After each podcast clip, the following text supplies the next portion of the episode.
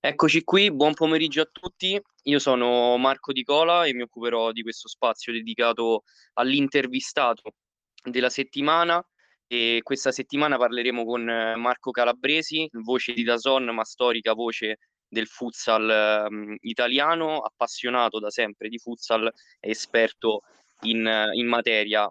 Ho piacere di presentarvi appunto Marco Calabresi e di fare un saluto anche a Massimiliano Bellarti, CT della Nazionale, che è in ascolto.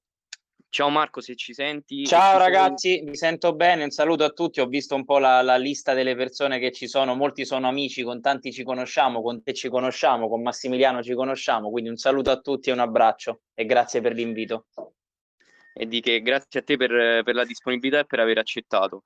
Dicevo, oggi andremo a parlare un po' di, mh, della nazionale di futsal e della qualificazione che abbiamo ottenuto ai prossimi europei del 2022 in Olanda.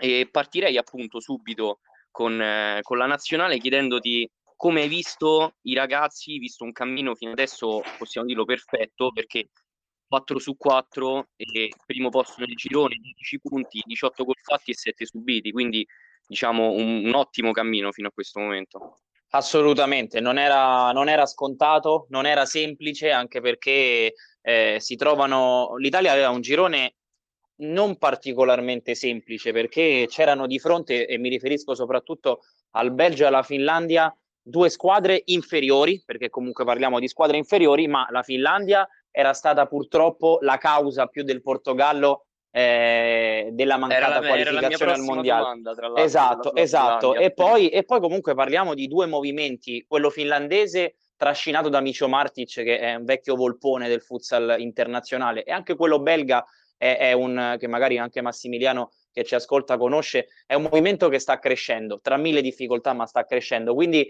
il rischio di scivolare ancora, di avere altre sorprese brutte come quelle che abbiamo già avuto negli ultimi anni c'era, non era, non era concretissimo ma neanche inesistente. Invece l'Italia è stata brava perché comunque eh, ha, ha, trovato queste quattro vittorie in condizioni particolari e mi riferisco a, alla, all'assenza del pubblico perché le gare della nazionale in certo. Italia almeno negli ultimi anni avevano sempre fatto registrare grande, grande afflusso, palazze, palazzetto di Prato è un palazzetto molto caldo che se lo riempi hai i, i, i tifosi a, a, tre metri, quindi è un palazzetto che sa trascinarti.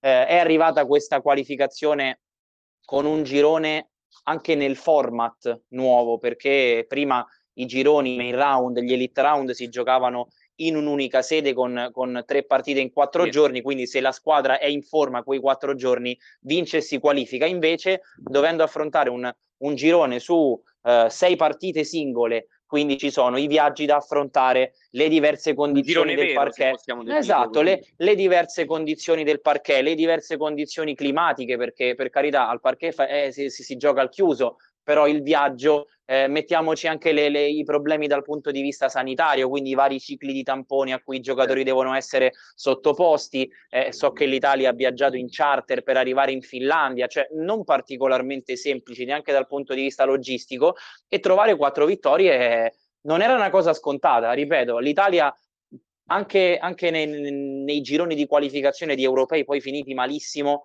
non aveva mai rischiato grosso di andare fuori però devo dire complimenti alla squadra, adesso ci sono queste ultime due partite per, per, provare un po' magari qualche, ad allargare ancora di più il gruppo. E poi, e poi c'è un lavoro secondo me di programmazione fondamentale perché da aprile che finirà il girone a, a gennaio dell'anno prossimo quando ci sarà la fase finale in Olanda ci sono nove mesi in cui, ripeto, speriamo che la situazione si normalizzi anche dal punto di vista sanitario per poter come dire, eh, organizzare raduni, organizzare amichevoli internazionali e avvicinarci a, alla fase finale che da quest'anno sarà allargata a 16 squadre. Questa cosa potrebbe far pensare magari a, a un abbassamento del livello medio, ma io mh, sono convinto e, e, da tanti anni lo, lo, lo diciamo che, che questo sport si stia livellando verso l'alto, quindi anche le big come la Spagna, come la Russia, come il Portogallo, ci metto dentro anche l'Italia,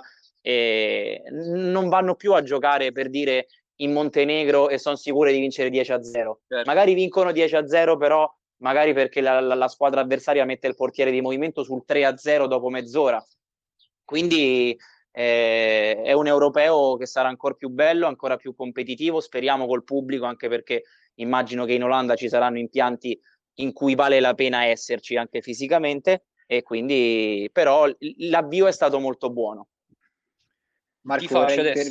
Marco, Vai, vorrei, intervenire. vorrei intervenire e salutare l'altro Marco, Marchigno, mm. sono Walter. Marchigno, bene, bene. Tra l'altro, tra l'altro, Marco grande portiere, eh. attenzione perché... Però non di calcio a 5, non questo lo devo ammettere, 5, perché io ho sempre chiesto a Stefano Mammarella, agli altri, ho sempre chiesto se fosse veramente così duro il parquet, io mi sarei massacrato, io ero più da 11 eh. o da 8 anche da 8. Ancora qualche torneo, non adesso, però ho visto. Eh, speriamo presto, anche perché mi manca da morire. Eh sì, manca, mm. manca a tutti. Ecco. No, tra l'altro io volevo completare un po' il tuo discorso sull'allargamento delle squadre, eh, perché quando noi parliamo di nazionali, eh, che comunque sia, eh, magari non conosciamo nel calcio a 5, parliamo di nazionali di cui non conosciamo parzialmente o totalmente anche le squadre. Quindi tu potenzialmente puoi fare un girone che dove ti trovi una nazionale, ad esempio, no, hai citato la Finlandia, una nazionale finlandese dove magari ha due, ha due naturalizzati, due giocatori molto forti e tu non ti aspetti di trovarti di fronte potenzialmente un giocatore top d'Europa. Quindi da questo punto di vista anche è una cosa che va considerata. Eh. Sì, sì, ma assolutamente. È chiaro che adesso con, con le nuove, te- dieci anni fa sarebbe stato ancora più complicato. Adesso eh, c'è la possibilità di, di, reperire anche su YouTube magari video delle partite per poter fare un po' di analisi, per poter studiare gli avversari, bene o male, eh, così la rete ti dà la possibilità di, di, di approfondire, però le sorprese non, non mancano mai. Eh, la Finlandia credo che come dicevo prima, sia guidata da, da, un allenatore che credo sia anche molto più di un allenatore come Micio Martic, che è stato proprio il pioniere lì di, di una crescita del, del, movimento che ha portato tanti giocatori, mi vengono in mente i fratelli Kitola, poi Savolainen, quindi giocatori che tramite quelle partite in nazionale giocate in quel modo hanno avuto la partita della vita, il girone della vita, si sono fatti conoscere hanno guadagnato anche dei contratti eh, all'estero e in Italia. Eh, sì, ma ripeto, stanno arrivando su una serie di squadre che, che, che, dieci anni fa veramente erano degli sparring partner dei, nei gironi di qualificazione. Mi viene in mente l'Ungheria, mi viene in mente le, le squadre balcaniche. per esempio, a punteggio sì, pieno 3 su 3. Diciamo, diciamo lì facciamo, tanti, facciamo tanti un discorso particolare, ah, esatto, sì. lì, sì, lì è...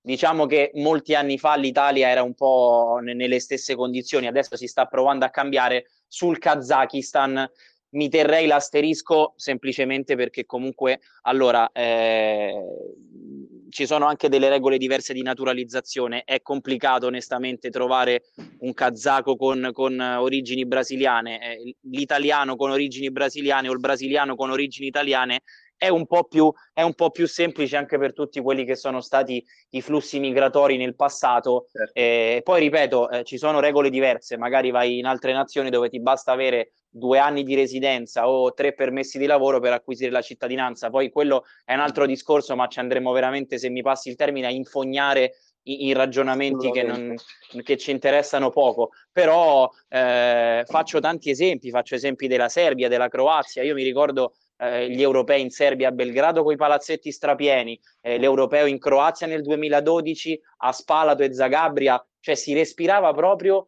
la voglia di, di, di vedere emergere questo sport. E quindi se, se trovi a Zagabria per dire 12.000 spettatori e tanti di quegli spettatori è gente che pratica quello sport o che magari vedendo l'europeo si stava avvicinando alla pratica, cioè un ragazzino di 10 anni che nel 2012 va a vedere l'europeo oggi ne ha 22 magari ha fatto 10 anni calcio a 5 e oggi è un giocatore di prima divisione. Faccio un esempio, quindi comunque eh, ripeto, le, le, passeggiate non esistono più in, in, tornei come questi, in gironi come questi, con, con Belgio, Finlandia, Montenegro, ma posso nominare altre 20-30 nazionali. Il rischio di fare figuracce è elevatissimo. Guarda, sì, per anche, esempio, c'è il girone. No, vai, vai, scusami. C'è il girone, il gruppo 8 del Portogallo, che è forse il più, il più combattuto, col Portogallo a 8 e Repubblica Ceca e Polonia a 7, quando magari si poteva pensare che il Portogallo, non dico avesse vita facile, però veniva da, da aver vinto appunto l'ultimo europeo e quindi magari ci si aspettava subito a punteggio pieno, invece è lì che deve conquistarsela a pieno questa qualificazione ancora. Sì, sì, ma c'è anche un altro discorso da fare, ovvero che gli anni passano per tutti, cioè noi ci ricordiamo Ricardinho, Ricardinho, Ricardinho certo. e Cardinal che, che certo. sono giocatori, Joao Matos, cioè giocatori, giocatori, che 6-7 anni fa nel pieno delle loro carriere vincevano le partite da soli. Oggi Ricardinho è un giocatore che resta pazzesco, però è un giocatore dell'85, è un giocatore di 36 anni che facendo la scelta di andare a giocare in Francia, una scelta anche se vogliamo commerciale, eh, ha abbassato il livello di competitività. È chiaro che se Riccardinho gioca in Portogallo in un campionato un po' più alto dal punto di vista del livello e gioca a 300 all'ora, eh, in Francia magari gli basta andare a 70 all'ora e questa cosa magari nelle partite in cui ti serve l'alta prestazione può, può venire un po' meno, però sono, mh, sono cicli che passano, no? c'è stato il ciclo d'oro della, della Spagna, il ciclo d'oro del Portogallo eh, con eh, Ricardinho, Joao Matos, Cardinal, c'era in porta Joao Benedito, adesso stanno venendo su altri, André Coelho, Bruno Coelho, cioè giocatori eh, che si stanno affacciando, però sono fortissimi, straordinari, però magari non hanno ancora quella, quella, quell'esperienza. No, esatto, non sono Ricardinho. Eh, Beh, Ricardinho eh, regge esattamente il, il, paragone con Cristiano Ronaldo, cioè il Portogallo sì. veniva considerato come la squadra che senza porte era campione d'Europa e campione del mondo perché aveva dei giocatori straordinari, ma quando era il momento di finalizzare, questo nel calcio parlo, eh, sì. eh, non mancava quell'ultimo, quell'ultimo passaggio o il tiro. E poi con con Ricardinho, con, eh, con Cristiano Ronaldo e con Mager nel beach soccer, il Portogallo è diventato campione di tutto in questo momento. Eh, sì. Però, ripeto, gli anni passano pure per loro. No, poi, tra l'altro, io mi collego un attimo alla parola che hai usato, coraggio. Avere il coraggio, no? Perché tu hai detto ci sono squadre che hanno avuto il coraggio e, e poi la stessa parola chiave, non so se l'hai fatta se l'hai appositamente, la parola usata da mister Bellarte quando si è presentato su questa panchina. Lui ha detto qui bisogna avere, è il momento del coraggio, di cambiare, no? E nel senso è un tecnico che è arrivato e ha visto chi c'era e, e, ha deciso di prendere in parte una direzione differente. Cioè noi eravamo ad Anversa quando fu sollevato il nostro secondo europeo nel 2014 e questa è una squadra completamente diversa e non sono passati così tanti anni, eh, se poi andiamo a vedere.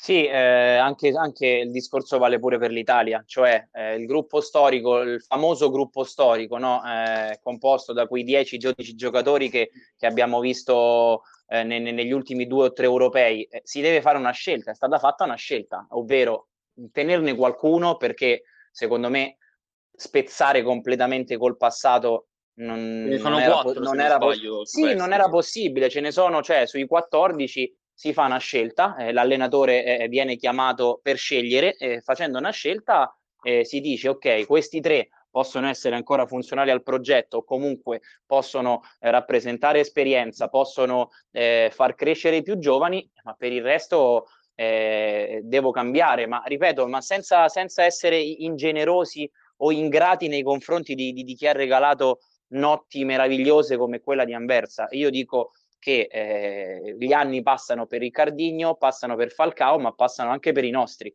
Eh, mi, mi, ha fatto piacere vedere Rodolfo Fortino, per esempio, la scorsa settimana festeggiare la promozione in Serie A col Napoli, però bisogna, bisogna pensare che Fortino 83, 38 anni, eh, ripeto, lo ricorderemo perché ci ha regalato emozioni indimenticabili però se fosse così, cioè se dobbiamo stare attaccati al passato, la nazionale di, di Mancini giocherebbe ancora con Mancini stesso, con Bialli, con Bobo Vieri, con Franco Baresi, Cannavaro, Buffon. Eh, gli anni passano e bisogna essere bravi a, a trovare sempre delle nuove risorse tecniche. Io adesso ti faccio due domande che poi tra l'altro abbiamo anche in parte risposto, perché proprio mi ero preparato questa cosa della Finlandia che noi abbiamo battuto con un parziale di 11 a 6 perché l'abbiamo battuta 7, 7 a 4 in casa e 4 a 2 lì, che invece ci aveva, tra virgolette, rubato il posto per gli scorsi mondiali. E cosa è cambiato da quelle sfide? Ti collego cosa ha portato il nuovo, il nuovo CT Bellarte a questa squadra. Allora, eh, io dico una cosa, quella partita con la Finlandia, se la rigiochi 20 volte non la pareggi mai eh, fa, fa, un discorso più ad, ad ampio raggio su, sul lavoro fatto da Bellarti è assolutamente pertinente ed è un lavoro fatto su un gruppo molto largo eh, ed è bene che ci sia perché comunque il tempo per lavorare sul, sulla rosa dei 14 è tanto. C'è un anno di tempo e secondo me puntare sui 14 oggi e farli diventare quei stessi 14 tra un anno ti to- toglie a, a, dal quindicesimo in giù ti toglie le motivazioni perché se comunque lavorando bene, magari facendo bene anche in campionato, poi si ha la sensazione di non essere mai considerati alla nazionale, scende un po' la, la motivazione e quindi vai un po' in calo. Come sta facendo Mancini con la Sì, con sì, la ma è giusto, cioè, Mancini chiama 38 giocatori, esatto, Mancini chiama 38 giocatori, poi è chiaro che ne giocano 11 e ne vanno in panchina 12, ma lì hai tre partite in una settimana, in una stagione in cui si gioca ogni giorno e quindi i giocatori sono sfiniti e però è anche un tenta- c'è anche un modo, se tu all'Achilli di turno, questi ragazzi che si stanno avvicinando adesso alla nazionale, Motta, fatto un discorso a parte perché è un giocatore strepitoso, ma ce ne sono tanti altri ragazzi che vengono chiamati a turnazione dalla nazionale e che anche se vanno in tribuna o anche se fanno 30 secondi in una partita o anche se restano tutta la partita in panchina, cioè la, la, la maglia azzurra l'inno, la convocazione, quest'anno la nazionale anche per motivi di vicinanza de, ai laboratori dei tamponi al palazzetto di Prato, eh, fa, fa, fa, si allena, cioè scusami, eh, è in ritiro a Coverciano, cioè il ragazzino di 18 anni che gioca a calcio a 5, che fa il corridoio per andare a mangiare e vede le foto dei campionati del mondo vinti, cioè sono cose che ti coinvolgono. Quindi, ma che scherzi, assolutamente, cioè ti portano proprio a, a, a, dare, a dare, di più e quindi sapere che è alta la, la, concentrazione. Chiaro, sapere, sapere che ci sono giocatori 15, 20 di questi ragazzi che possono vivere queste emozioni. Io penso che il 19enne sa bene che al momento è guardi le foto, domani è fai un minuto, dopodomani ne fai quattro, tra un anno ne fai dieci e tra cinque sei pronto a livello internazionale. Eh, questo, questo è, la, è, è, la, è il percorso che, che, bisogna fare, non tralasciando ovviamente la competitività, perché se poi tu eh, in Finlandia perdi le partite e non vai all'europeo, ricominciamo da capo, però mh, tornando un attimo alla partita con la Finlandia in Portogallo, cos'è cambiato? Mh, io i, a livello di 40 minuti proprio del giudizio, dal fischio d'inizio alla sirena, dico che è cambiato poco, perché comunque l'Italia quella partita in Portogallo se ripeto, se la rigioca dieci volte non la pareggia mai, cioè lì trovi un portiere che sta in giornata di grazia, qualche errore di troppo, un po' di sfortuna, eh, ripeto, sono quelle classiche giornate in cui ti va tutto male e poi ti si complica la, la vita in quella maniera lì perché abbiamo commentato tante volte, non è la partita col Portogallo che ti manda fuori dal mondiale, ma quella con la Finlandia. Io ero in Portogallo per quella partita lì contro il Portogallo stesso una partita che tu se la rigiochi dieci volte come quella con la Finlandia non pareggi mai, la perdi sempre perché? Perché il Portogallo oggi è superiore, ma serenamente dobbiamo dirlo, eh? non è che non penso che nessuno si offende. Certamente, o quantomeno sicuramente prima, al momento di, di, quella partita lo era, poi sì, adesso ai prossimi europei andremo a giocarcela anche con il Chiaro, Portogallo. chiaro, chiaro. Non so se c'era una, una domanda di, di Dario, un altro, un altro collaboratore che voleva, che voleva intervenire, se no vado io con, con la prossima. Sì, sì, sì avevo, avevo, una domanda, eh, è una domanda un po' più, diciamo, in, in generale rispetto al movimento del futsal in, in Italia. Eh, quanto potrebbe aiutare per il movimento in generale del futsal se per esempio le società di calcio importanti anche della Serie A, e mi, mi riferisco soprattutto a quelle che hanno città con grossi bacini d'utenza, dedicassero magari una sezione anche al futsal, andando quindi a coinvolgere appunto una città intera, una tifoseria. Io mi viene in mente l'esempio della Dinamo Zagabria, dove eh, nelle partite della Dinamo Zagabria abbiamo, almeno avevamo purtroppo eh, spalti pieni e molto spesso degli stessi spettatori che poi seguivano anche la Dinamo calcistica. C'è la Juve che ha aperto, se non sbaglio, tra l'altro con, eh, con l'ex CT Musti de, sì, della sì, nazionale. Sì, sì, sì, sì. Eh, tutto, per me cambierebbe tutto, per me è, è la chiave di tutto, è la chiave di tutto, perché perché io, ripeto, nutro enorme rispetto per chi ha portato avanti questo movimento in questi 20 anni, 25 anni, quindi parlo di Antonio Iervolino del Montesilvano, parlo di Stefano Zarattini della Luparense, parlo di eh, Giovannone e Maria Cristina Truffa per l'Asti, parlo di Foscarin, Massimo Bello per la Marca, parlo di Iannascoli per il Pescara, posso andare avanti fino a domani mattina, Pietro Paoli per il Real gente che ha investito anche risorse proprie per, per questo sport, ma poi eh, a un certo punto queste società, nel momento in cui si chiude il rubinetto, arrivederci a grazie e tutti a casa. E questa è non, questa è una cosa che nuoce al movimento. Se tu vai a vedere oggi la composizione delle squadre della nostra Serie A, io adesso vado a memoria, quante sono le squadre di Serie A che sono, sono lì da dieci anni? Non, secondo me nessuna. Adesso faccio veramente l'acqua e sapone. Forse quest'anno sapone, sì. forse fa dieci anni. Quest'anno in Serie A mi ricordo il primo anno fu 10-11, quindi 20-21 sono dieci anni, ma dieci anni è, è, è, è niente. all'estero eh, ci sono squadre che fanno parte di polisportive, quindi il Barcellona, quindi lo Sporting Lisbona, eh, ce ne sono tante, ce ne stanno tante. In, in Spagna stesso il Levante, dove, dove, c'era Leandro Puzzolino, era espressione di una squadra di, di, di calcio a 11. Eh, io faccio sempre il solito discorso, cioè proviamo a immaginare, non lo so, adesso faccio un esempio e tiro due nomi a caso, eh, quindi se, se chi ci ascolta si sente chiamato in causa mi dispiace. Immaginiamo Asti contro Sandro Abate che diventa per vicinanza geografica Juventus-Napoli. Mm-hmm. Voi ditemi quanti tifosi, quanti tifosi vedono le partite? Quanto è più appetibile il prodotto a livello televisivo? Quanti più sponsor ci si avvicinano? Eh, quanta più organizzazione dell'evento c'è perché comunque ci sono queste squadre che hanno degli staff giganteschi e composti da persone che lavorano soltanto per quello. Cioè è proprio lì la differenza, è completamente completamente un'altra cosa e lo abbiamo visto col calcio a 11 al femminile, cioè Cuneo contro Fiamma Monza portava quattro spettatori e, e zero televisione, tre anni dopo è diventata Juventus Mila con le stesse giocatrici. Il Brescia stesso era una squadra che aveva un, una, una struttura di calcio femminile stratosferica, c'era il presidente Cesari che aveva in squadra Bonansea, Girelli, Rosucci, Saragama, Giuliano, Giacinti, che sono le stesse giocatrici che oggi vestono le maglie della Juve, della Roma e del Milan e giocano in nazionale. Cioè, quattro anni fa era Brescia Tavagnacco, oggi la nazionale che fa milioni di telespettatori quando fa il mondiale. Le giocatrici sono sempre quelle, hanno due braccia, due gambe, una testa, i capelli, e, e, cioè, sono le stesse dal punto di vista fisico, soltanto che è stato costruito un altro tipo di prodotto prodotto in cui la nazione, poi c'è stata chiaramente anche la, l'impulso UEFA, l'impulso FIFA, eh, la battaglia di genere anche portata avanti da tutta l'opinione pubblica, dalla politica, però parlando di calcio, le stesse giocatrici che quattro anni fa facevano Brescia Tavagnacco o Brescia Cuneo, oggi fanno Juventus Milan. Quindi mh, mm, penso di essere stato abbastanza chiaro. Discorso no? chiarissimo, direi, ecco. sì, assolutamente, ecco. assolutamente sì. Allora, io ti dico che ho, ho, visto i gironi ovviamente e ci sono moltissime squadre a, a punteggio pieno, eh, tra cui la Russia, l'Azerbaijan, ce ne, sono, ce ne sono tantissime. Io ti chiedo chi ti spaventa di più di queste squadre, chi vorresti evitare nel girone? E poi una domanda particolare, qual è la finale dei tuoi sogni, ovviamente mettendo Italia contro, contro qualcuno, no, facendo vabbè, gli scongiuri del caso.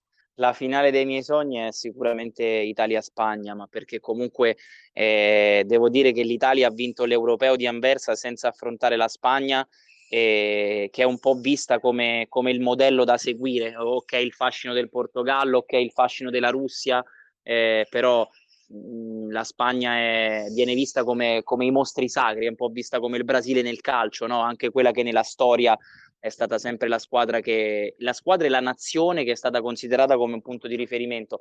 Per quello che riguarda le squadre da evitare, non lo so, nel senso che magari ne dici una, ti dico, non lo so, la Slovenia la vorrei prendere, ora tiro nomi a caso, e poi la Slovenia che ti batte anche no no però esatto cioè ormai si sta ridisegnando la geografia di questo sport. Questa è una cosa di cui ci dobbiamo rendere conto tutti anche quelli che solitamente lo seguono meno perché gli addetti ai lavori sanno perfettamente che oggi la Slovenia, la Serbia, la Croazia, molto spesso, sai che succede anche con i miei colleghi, che dicono, ah vabbè, ma la Slovenia, perché magari pensano che pensano alla la, nazionale a calcio no, esatto, pensano la Germania, l'Inghilterra, la Francia che sono grandi avversari. Ora la Francia è cresciuta, però Germania e Inghilterra diciamo che dei top campionati di calcio sono le nazioni che nel calcio a 5 sono un po' indietro.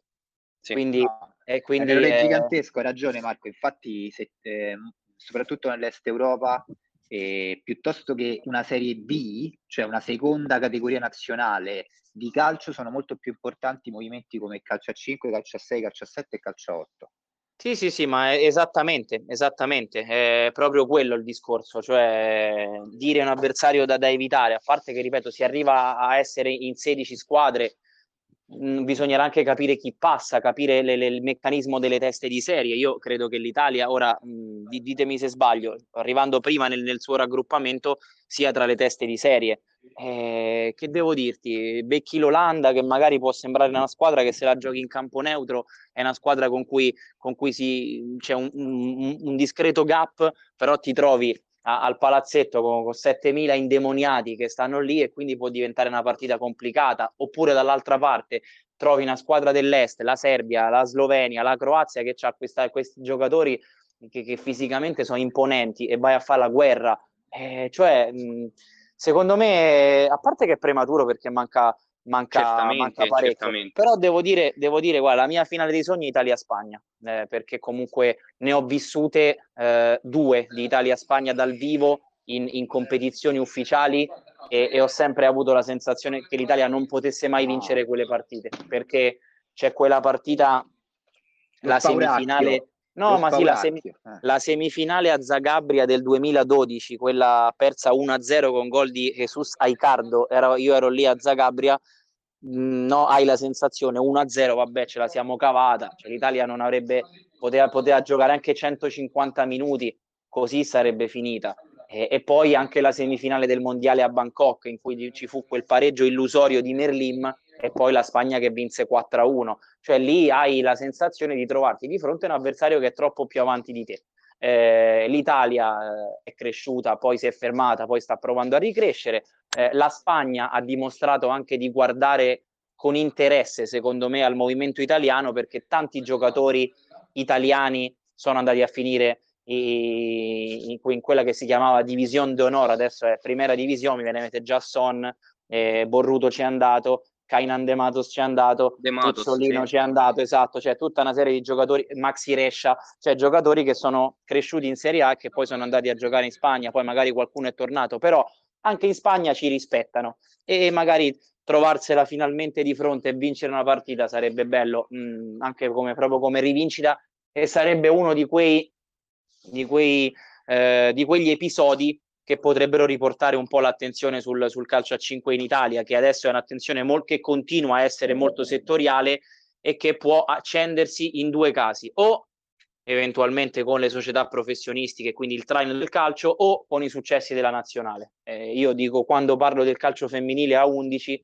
io parlo di due svolte. La prima è stata l'arrivo della Juventus, perché la Fiorentina da sola non bastava, quando la Juventus è entrata a gamba tesa sul calcio femminile è cambiato tutto. E la seconda persona che va ringraziata eh, per, per, il boom del calcio femminile italiano è Barbara Bonansea che alle 13, in una, in una, partita che si giocò di domenica alle 13, quindi con milioni di telespettatori incollati alla TV, segnò un gol al 95esimo contro l'Australia. Che se quel gol lo fa il mercoledì alle 8 di sera, magari c'ha la metà dell'attenzione. Segnato di domenica, in orario pomeridiano, quando magari la gente che andava al mare è stata a casa e vede quella partita e fa gol, quel, il, calcio, il, calcio, femminile è, esploso lì e, e, ha soppiantato, e lo dico veramente con, con tristezza, il calcio a 5 femminile in Italia che era avanti 10 a 0, sul calcio a 11 ora è, è dietro 20 a 0. Eh, anche lì è certamente... Eh, purtroppo quando intervengono queste società, Marco, che eh, queste, sì. tra l'altro queste società, ricordiamo, hanno rilevato, no? Sì, hanno sì, rilevato, sì, sì. Eh quello assolutamente. Ah, poi si sono chiamate con quel nome. Sì, come scusami?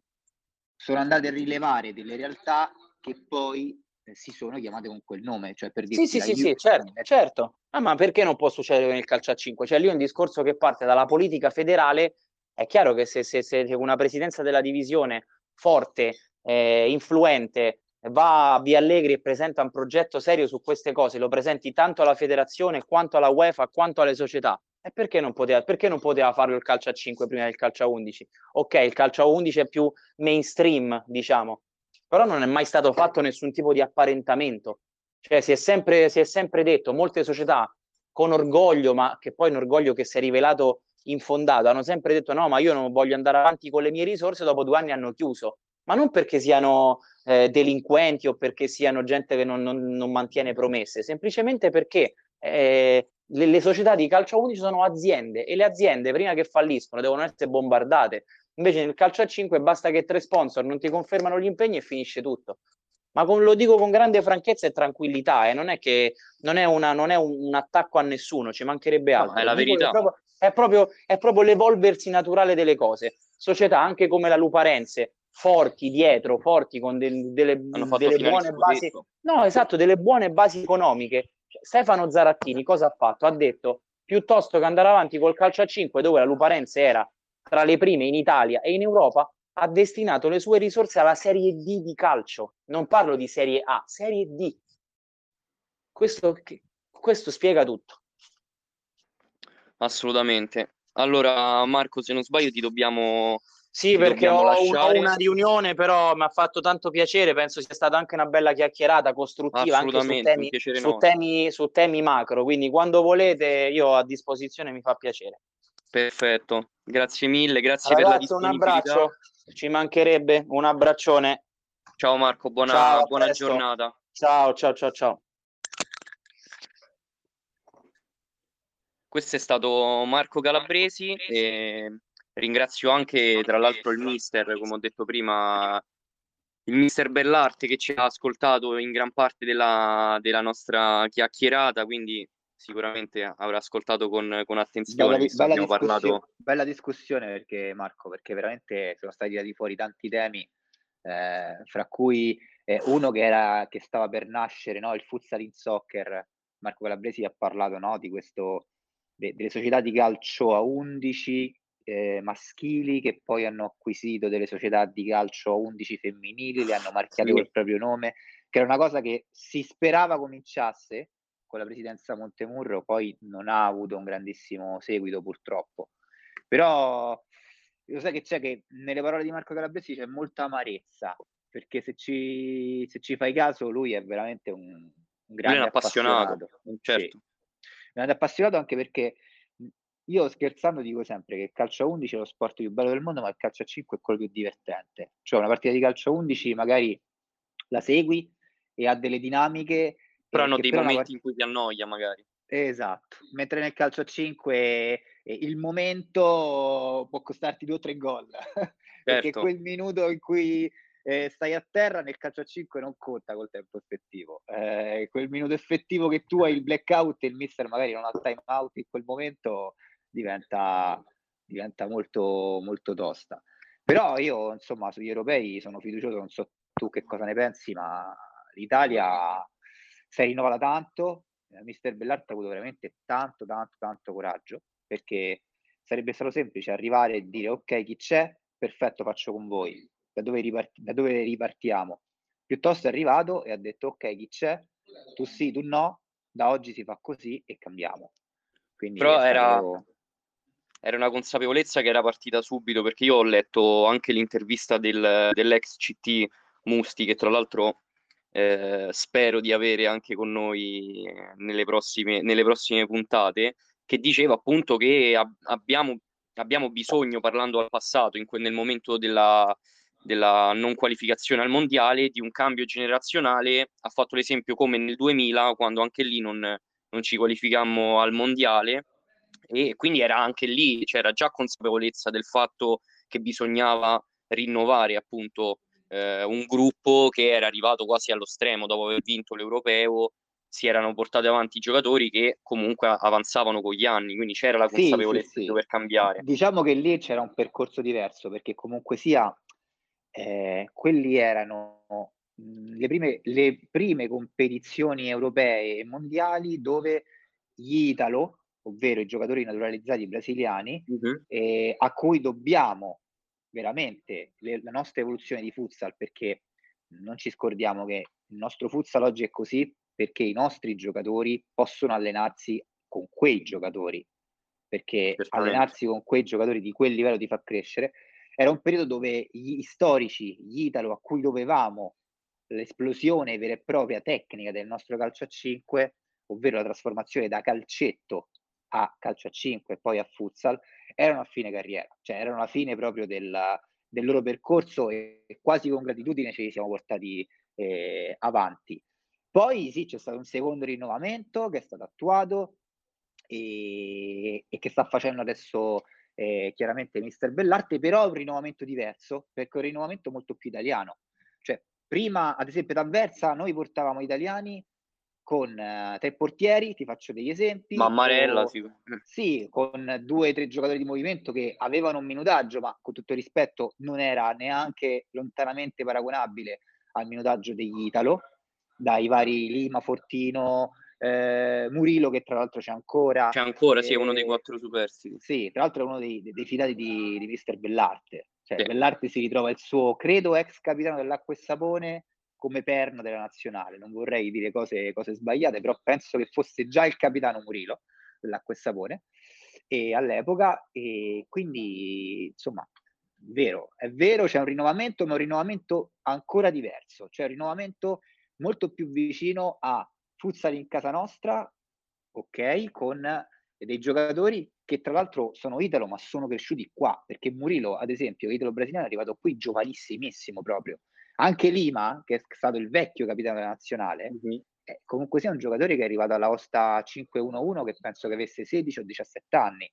Quindi, mh, insomma, eh, è un percorso che stiamo facendo in maniera diversa, mentre le altre nazionali, tu hai citato il Kazakistan, ad esempio, sono nazionali che naturalizzano giocatori belli e pronti, cioè eh, il brasiliano di eh, 30 anni che ha grande qualità. Cioè, per esempio, cioè, per esempio Iguita, che è il miglior portiere del mondo, possiamo dire, ho qui davanti Futsal World 2005, 2006, 2018, 2019, 2020.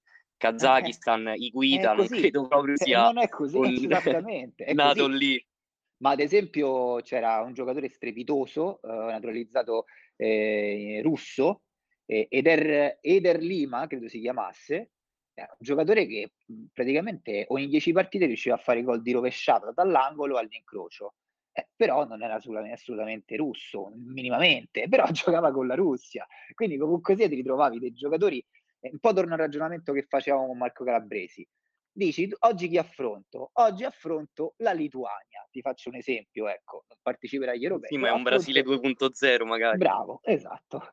Però ti ritrovi dei giocatori che magari hanno un livello di preparazione eh, che è alto. Bisogna però poi andare a vedere in che campionati giocano. E questo è il ragionamento che sta facendo Marco Calabresi, ovvero dei giocatori che un Ricardinho, finché giochi in Spagna, finché giochi in Portogallo, finché giochi in campionati che hanno un ritmo che ti permette... Ti mantieni di, anche in forma. Esattamente, esattamente, di mantenere quel livello di qualità, quel livello di atteggiamento in allenamento, quel livello di avversario, perché chiaramente la tua forza è sempre paragonata a quella dell'avversario, è un discorso. Ma poi quando vai in campionati come la Francia, o ad esempio come il Belgio, che sono dei campionati che hanno nomi molto importanti, ma dove il calcio a 5 è più uno show.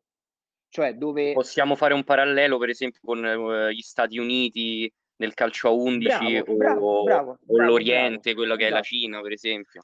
Esatto, è esattamente questo. Mm, sono rimasto molto colpito eh, a Montesilvano parlando con uh, una squadra belga eh, dove mh, mm, praticamente mh, mm, persero una semifinale del torneo eh, contro una squadra italiana e, gli chiesi di un errore che aveva fatto un ragazzo che pr- praticamente provò da ultimo follemente con una Veronica a saltare il pivo avversario, perdendo palla e praticamente regalando il gol eh, all'avversario. L'allenatore mi ha risposto, ma per noi questo è normale. E ho detto, come è normale? E mi ha detto, sì, per noi il calcio a 5 nel nostro paese devi provare a vincere facendo quella cosa lì, cioè facendo la giocata, facendo divertire il pubblico ehm, attirando la gente, ehm, che è un po' un concetto che a noi fa, fa in parte ridere, no? Perché pensare di poter fare una cosa del genere e prendere gol ci, ci certo. lascia un pochino di stucco. Però il, il futsal francese, il futsal belga è così, e in parte anche quello inglese lo è. È, è un concetto completamente diverso, anche se si sta avvicinando molto di più al nostro e molto di più anche a quello spagnolo, che diciamo che è l'insieme dei, dei due, ovvero la praticità con la tecnica estrema, perché tanto poi alla fine ci giriamo attorno, ma eh, non so te, eh, ci passiamo qualche anno, ma mm. a, a, me purtroppo l'insegnante di, di, di, di, educazione fisica a scuola mi dava il pallone per giocare a pallavolo. Eh, negli altri paesi questa cosa non avviene, giocano a futsal dentro le palestre e questo certo. fa una differenza gigantesca. No, noi non giocavamo a futsal, cioè nel senso non giocavamo al chiuso, però sì, avevamo un campo da calcetto a scuola e giocavamo, giocavamo a calcetto. Voi.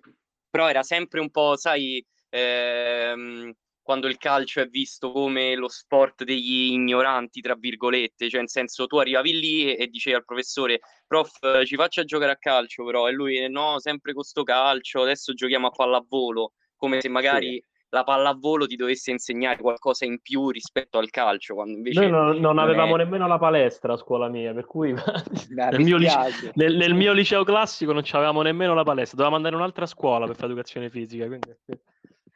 Sì, sì, Ma poi infatti è... il calcio a 5, se posso, in Italia spesso è proprio poco conosciuto perché non gli si dà quell'importanza che meriterebbe, cioè è quasi visto come uno sport eh, un non secondario. Sport, quasi, no? Il divertimento, dici sì, giochi a calcetto, ma da, Bravo, da eh, la maggior parte delle persone hai detto, hai detto, una parola, hai detto una parola che ri- riassume no no no calcetto, calcetto. Ah, hai okay. detto una parola che effettivamente procura già di per sé eh, già di per sé ti fa capire che è un diminutivo di qualcos'altro. Esatto. Eh, perché purtroppo o per fortuna da noi è nato diversamente. Cioè è nato come uno sport che doveva accontentare chi voleva giocare a calcio, ma cercando di organizzarlo nel più breve tempo possibile. E nel, e nel modo più divertente possibile, perché chiaramente noi amatorialmente nel campo, in un campo di calcio a 5 ci sappiamo muovere, in uno di, di, di calcio probabilmente no. Certo. Però, insomma... Devi aver eh, giocato a calcio per, per saperti muovere nel campo a 1. Eh, certo, certamente, certamente. Mentre negli altri, negli altri paesi il processo è differente. Loro cominciano a giocare a futsal, a calcio a 5 perché per loro è il futsal, non è il calcio in piccolo, è completamente un'altra cosa. Per esempio c'è Cutigno che rivendica molto il fatto di, di essere partito proprio dal futsal, lui era un eh, fenomeno ma, del, ma certo, i, brasilia- i, brasiliani, i brasiliani come sport scolastico hanno il futsal. Cutigno, eh, video, se andiamo a cercare banalmente i video di Ronaldinho su YouTube, sì. giocava dentro una in palestra realtà... con quella qualità. Eh in realtà, proprio per a conferma di questo discorso, appunto, i brasiliani secondo me hanno questa, hanno questa tecnica superiore rispetto agli altri proprio perché vengono da questo mondo. Esatto. E perché hanno, hanno, sempre giocato in spazi stretti, perché ovviamente il calcio a 5 porta a, portare, porta a giocare in spazi molto più stretti e quindi questo li porta inevitabilmente ad, avere, ad acquisire una tecnica molto più molto superiore rispetto a quella dei, degli altri paesi e questo è il motivo per cui quando poi giocano a calcio hanno, hanno delle qualità nettamente superiori a, a quelle degli altri, degli altri avversari. Sicuramente, ma anche il, anche il fatto magari di giocare in condizioni anche adesso magari vedi Coutinho che mi sembra sia cresciuto nel Vasco da Gama che è una realtà anche abbastanza ricca del Brasile però ci sono molti brasiliani che crescono giocando a pallone in strada con tutte le difficoltà del caso, quando poi gli metti un pallone gonfiato bene e un paio di scarpini è tutto un altro mondo e stanno, ci fanno quello che vogliono il pallone. Se posso no, intervenire, ja, vai Cristiano, vai. No, no, dicevo che tra l'altro comunque in Italia secondo me c'è questa concezione che giocare a calcetto sia un giocare a calcio in campi più in spazi più ristretti. Cioè, mo- chi non conosce lo sport ovviamente tende a giocare a calcio, però in spazi stretti. In realtà è proprio un altro sport e la gente dovrebbe un po', secondo me, documentarsi anche su questo sport perché è importante, secondo me. Sì, se pensate ad Iniesta, ad esempio, che eh, in un famoso spot della Nike rivendicava la sua capacità dello stretto proprio al fatto che eh, è partita la sua carriera nel calcio a 5. Io ecco, volevo intervenire mh, su, su, questo fatto. Eh, sono beh, Dario Leo, quello dello spazio di prima. E, intanto una battuta, però questa si riferiva prima al calcio femminile. Ci aveva provato la Panini a sponsorizzare il calcio femminile 15 anni fa mettendolo sull'album, ma questa era, era una battuta. E sul, sul calcio a 5 eh, e sul fatto che si affronta e viene considerato come un po' un surrogato del calcio su uno spazio piccolo. Io non so se eh, il fatto che ad oggi il settore scolastico del calcio si svolga su un calcio a 5 possa, eh, cioè sono un po' indeciso, perché da un lato può invece andare a eh, diffondere un po' i concetti di questo sport, ma dall'altro può portare proprio chi poi lo affronta e chi poi cresce a considerarlo appunto come, come abbiamo detto, un, un surrogato. Eh, io ho l'esempio di mio padre che si occupa ormai di scuola calcio e di settore giovanile, ma principalmente di scuola calcio da quasi vent'anni. E lui è, da, è, stato forse tra i primi che ha portato i bambini ad, allenare, ad allenarsi sul campo di calcio a 5 giocando a 5 io la scuola eh, calcio certo. cioè io la scuola calcio l'ho fatta al Savio quindi no, non è che parliamo di una, una società no, molto conosciuta ti, inter- non, noi non lo facevamo. Dario, ti interrompo Dario perché tra l'altro eh, all'ascolto c'è Roberto Montenero che è allenatore del settore giovanile dell'Eur Massimo Ecco, lui è un giocatore, un ex giocatore di calcio a 5, che insegna calcio a 5. Perché proprio questo è il concetto, come dici tu, portare qualcuno ad allenarsi in un campo di calcio a 5 non significa insegnare il calcio a 5. Esatto. Non è la, non è la stessa cosa. Stessa cosa. Esatto, però ecco, potrebbe creare magari, forse questo può creare un po' un equivoco. Sì, sì sicuramente, sicuramente sì, perché quando chiami la tua scuola scuola calcio, e non scuola calcio a 5, evidentemente si, si va più che altro verso quell'indirizzo lì. E l'altra cosa poi che volevo, che volevo affrontare, sempre riguardo al movimento, è e qui l'esempio che ha fatto prima Marco Calabresi sul gol di Barbara Bonanzai contro l'Australia è, è lampante, no?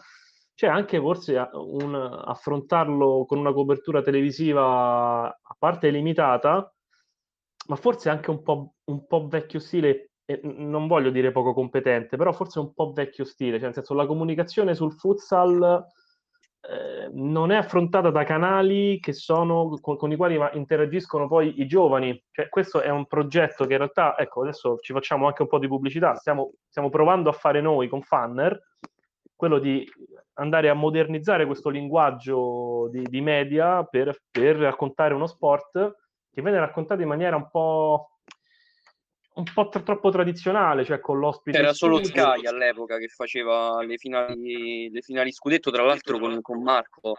Se no, non sbaglio, magari, magari di... fosse raccontato in modo tradizionale, Dario. E eh, invece non è così. Magari fosse raccontato in modo tradizionale, come dici tu. Questa è una mia sensazione, eh? nel senso quando poi quelle poche volte mi è capitato di vedere su Rai Sport, mi sembra un'impostazione... Ah, ok, eh, intendi dire un'impostazione In quel senso classica, lì, un'impostazione poco giovanile, molto poco giovanile che non va a interessare, perché tu per, per creare un movimento devi interessare, tu devi interessare i giovani, tu devi prendere tu i giovani, devi interessare i giovani, no? E quindi... È qualcuno che...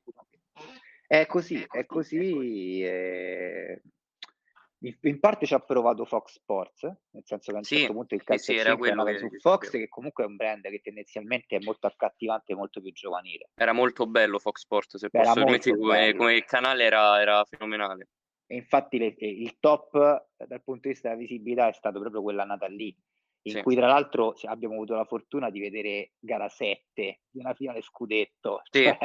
Praticamente... Io mi innamorai letteralmente di, di, del futsal quando ho visto giocare in quella finale scudetto l'acqua e sapone dove c'era Luca Ian che faceva delle giocate l'ha detto la bestia che faceva delle giocate allucinanti. Io rimasi veramente incantato davanti a quel giocatore. Da lì so sem- ho sempre cercato di vedere sempre di più appunto il futsal ma da lì per me è nata, è nata la passione per, per questo sport perché quel, quel giocatore a me ha impressionato in una maniera incredibile tra l'altro il filo conduttore sembra essere Mister Bellarte, il filo conduttore di questi 50 minuti, perché l'acqua e sapone è la squadra che diciamo poi alla fine eh, ha reso grande Bellarte no? in questo... Sì, in, mi ha dato comunque mi ha dato la disponibilità a lui per, per partecipare, adesso passeremo per, per i canali sì. della, della FIGC e proveremo a portarlo, a portarlo con noi per una chiacchierata.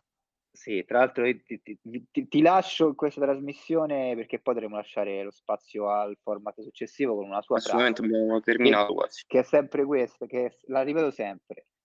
Si può allenare in due modi. Un allenatore può insegnare o può vincere. Questa è la sua filosofia. Speriamo che con la nazionale vinca perché eh, ne abbiamo bisogno.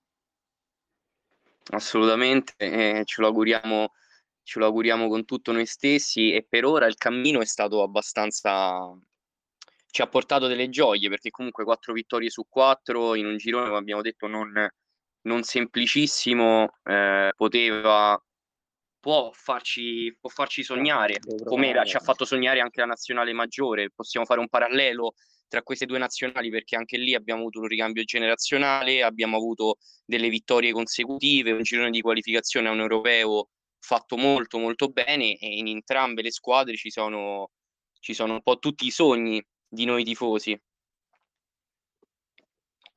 Eh sì, è proprio così.